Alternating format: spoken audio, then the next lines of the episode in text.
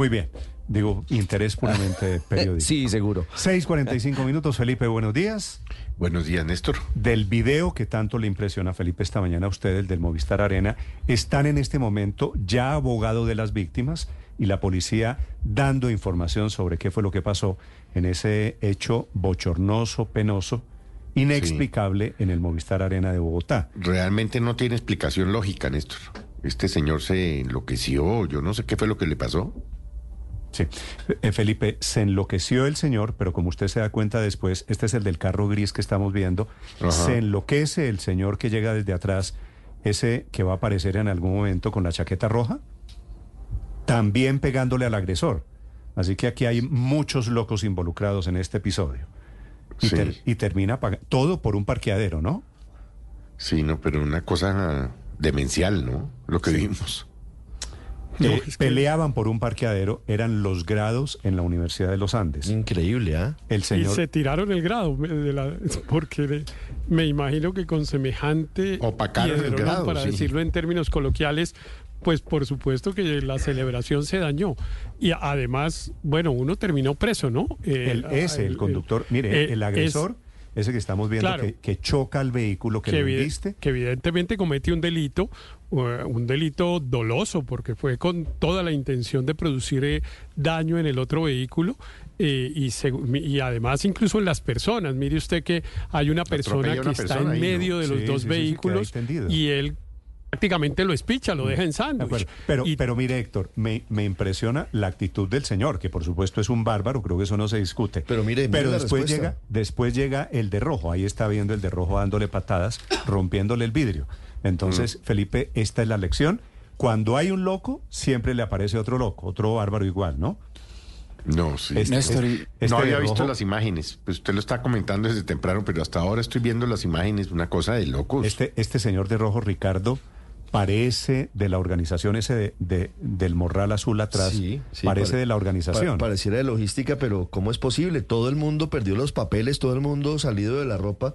Hombre, imagínese usted. Néstor, y el, y el delito por el que va a terminar imputado esa persona del carro agresor eh, no simplemente va a hacer daño en, en el otro carro o daño en bien ajeno, etcétera. Aprisiona al- a la persona que se baja del carro gris claro, del, del- del que estaba parqueado, y lo aprisiona contra el carro. Puede irse, puede irsele hondo. Por, primero por lesiones personales o intento de homicidio, porque lo aprisiona Sí. sabiendo que la persona está entre los dos carros. Eso técnicamente, María Camila, se llama tentativa, Tentativa de homicidio, Así que sí. Sabe que ayer estuve consultando si eran lesiones porque hay, porque por supuesto hay un golpe al señor que se baja de la camioneta. Pero me explicaban fiscales Néstor que el hecho de que intentaran detenerlo, bajarlo incluso del carro y el señor siguiera acelerando, se configura muy probablemente como tentativa de homicidio. 6 de la mañana, 48 minutos. El video es francamente penoso. A mí me da vergüenza ajena ver a ese señor que seguramente tiene familia, seguramente tenía un hijo graduándose allí eh, y termina esto. Este- esta es la, Felipe, la, la clase dirigente Lo- alrededor lo de la Universidad de los Andes. es una vergüenza.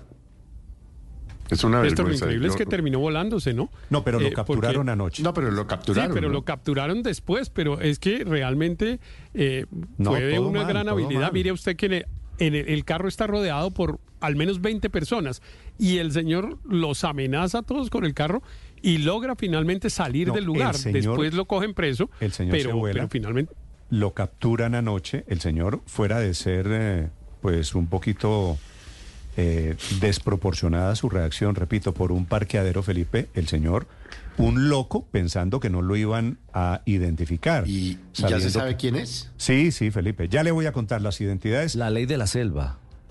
Eh, Qué barbaridad, Creo que los orangutanes Sí. eh, son un poquito más civilizados de lo Pero, que pero además, a pesar de la destrucción de su propio carro, o sea, Sí. la rabieta es tan, tan grande que no le importa abollar, pangar su carro, peor, ¿Pan qué? Panga. ¿Qué es panga? pangar, eh, eh, Pangar.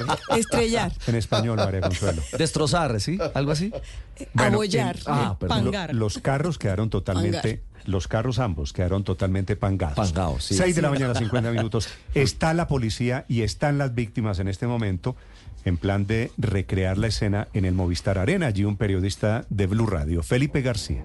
Y justamente, Néstor, por lo que usted preguntaba hace un momento, ¿quién es el señor de eh, la, chaqueta roja que está en ese momento en ese lugar? Pues se trata de un transeúnte que iba justamente, Néstor, pasando por el sector y que quiso intervenir en este hecho de intolerancia, lamentable hecho de intolerancia que se registró justo en medio de unos grados y también eh, en simultánea que se realizaba también un evento aquí en el Movistar Arena, minutos después o momentos después, el evento, un concierto grande anoche aquí en Bogotá. Estoy justamente, Néstor, con el abogado de las víctimas. Trata de Sebastián Erazo y la noticia esta mañana tiene que ver con que capturaron a este señor pues que atropelló a estas personas y sobre todo al cliente aquí del abogado y lo dejaron en libertad. Sebastián Erazo nos acompaña esta mañana en Mañanas Blue. Sebastián, bienvenido a Mañanas Blue. Cuéntenos qué ha pasado con su cliente, qué le han dicho las autoridades.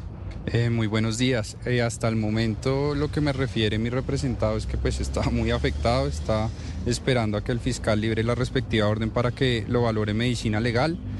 Eh, eh, tenemos entendido que fue capturado. Eh, la información que tiene la oficina es que hasta el momento no se ha realizado la audiencia de formulación de imputación y esperamos que pues la fiscalía de acuerdo a los hechos y a las evidencias que tenga pues tome una decisión que sea por lo menos significativa para las víctimas. ¿Qué han sabido usted respecto a lo que detonó la ira de este conductor? Al parecer los afanes, el señor el señor venía eh, afanado, empezó a golpear el carro de mis representados, se bajó. Eh, en un cruce de palabras cogió una cruceta, empezó a agredirlos, cuando al parecer ya todo estaba controlado y los organizadores eh, del evento lograron calmar los ánimos, el señor se monta al carro y empieza a investir a las personas que estaban ahí. Néstor, lo escucha hasta ahora el abogado de la víctima, Sebastián. Ah, gracias, gracias Felipe. Ah, abogado Erazo, buenos días. Muy buenos días, Néstor. Doctor Erazo, ¿quién es su cliente? Eh, el padre de la niña que se iba a graduar. ¿Que es el dueño, el dueño de la camioneta Audi? No, el dueño de la camioneta es el novio de la niña y eh, también estamos representando a la oficina a los propietarios del vehículo. O sea, ¿usted ya tiene un grupo de víctimas contra el señor? Así es. ¿Y quién es, quién es el señor? ¿Cuál es la identidad del señor? Eh, eh, al parecer es otro padre de una menor o menor que se iba a, graduar. O sea, todos padres de graduandos de la Universidad de los Andes. Así es. Sí. Eh, ¿Y cuáles son los daños? ¿Qué es lo que ustedes están reclamando como víctimas? Eh, sobre todo justicia, por supuesto reparación. Yo creo que la verdad es muy fácil de esclarecer precisamente porque todo fue registrado y hay varias personas que presenciaron esto y lo que queremos es que eh, la Fiscalía tome las decisiones desde sus facultades mm, para que esto sea un caso eh, que no se vuelva a presentar. Doctor Erazo, estaba preguntando yo, aquí al aire le traslado la pregunta a usted, ¿quién es el señor de rojo que se aparece golpeando el carro y el vidrio del agresor? Hasta donde yo tengo entendido, otro ciudadano preocupado que veía como alguien eh, estaba en peligro e intentaba ah, parar al agresor. ¿El señor no es de logística? Mm, entiendo que no, los que están de azul son los de logística. Igual mucha gente El señor era de la familia Miranda. El señor, a ver. Estaba mirando y lo traduzco. Partido. A usted no le va a gustar el término que voy a utilizar, pero el señor de rojo que le pega al del vehículo gris que se vuela, el señor de rojo era un sapo. Parece que sí. ok, sí, de acuerdo. Un transeúnte, no le digas. Bueno, no, pero, un, digo, sapo en el sentido de que no tenía nada que ver con el problema. tenía velas en ese entierro y se metió. Y, termina siendo igual de bárbaro que el otro. Compró la bronca. Sí, cazando eh, peleas ajenas, que esa es una característica muy colombiana. ¿No, abogado? Pues eh, sí, pues por el significado de los hechos puede tratarse de un tercero que está intentando que no, que no se consuma un acto mucho más grave, mucho más grave. O sea, puede ser de un tercero que esté evitando que atropelle a más personas, entonces eso desde la órbita del derecho penal pues también puede significar eh, un intento de, de, legítima defensa para evitar un daño a un tercero. Bueno, un tercero a mí me sigue pareciendo un, sapo, pero bueno, es mi, es mi impresión aquí entre paréntesis. Doctor Erazo, eh, ¿por qué, por qué eh, el, el origen del problema. El señor del Audi ocupó el sitio de parqueo del señor del carrito gris, que es el agresor. no, señor, lo que me refieren eh, mis representados es que ellos venían haciendo una fila el señor venía de mucho afán y de la nada empezaron a sentir que alguien pitaba y ya empezaba a golpearlos por detrás. Cuando se bajan ellos del carro, pues el señor empieza la típica agresión de, de vehículos involucrados y decide tomar una cruceta para agredirlos. Imagínese usted. Esto, esto es, esto es a cruceta limpia, o sea, un episodio grado de la Universidad de los Andes que termina desafortunadamente en estos, en estos términos. El señor, usted me dijo el nombre del señor del Renault. ¿Cómo es, doctor Erazo? No, no, no, yo todavía no tengo el nombre del señor y el de mis apoderados. eh, ellos prefieren estar en reserva hasta que la fiscalía tome las determinaciones que a bien correspondan aquí. Felipe, ¿usted tiene el nombre del señor del Renault, del, del agresor, del bárbaro?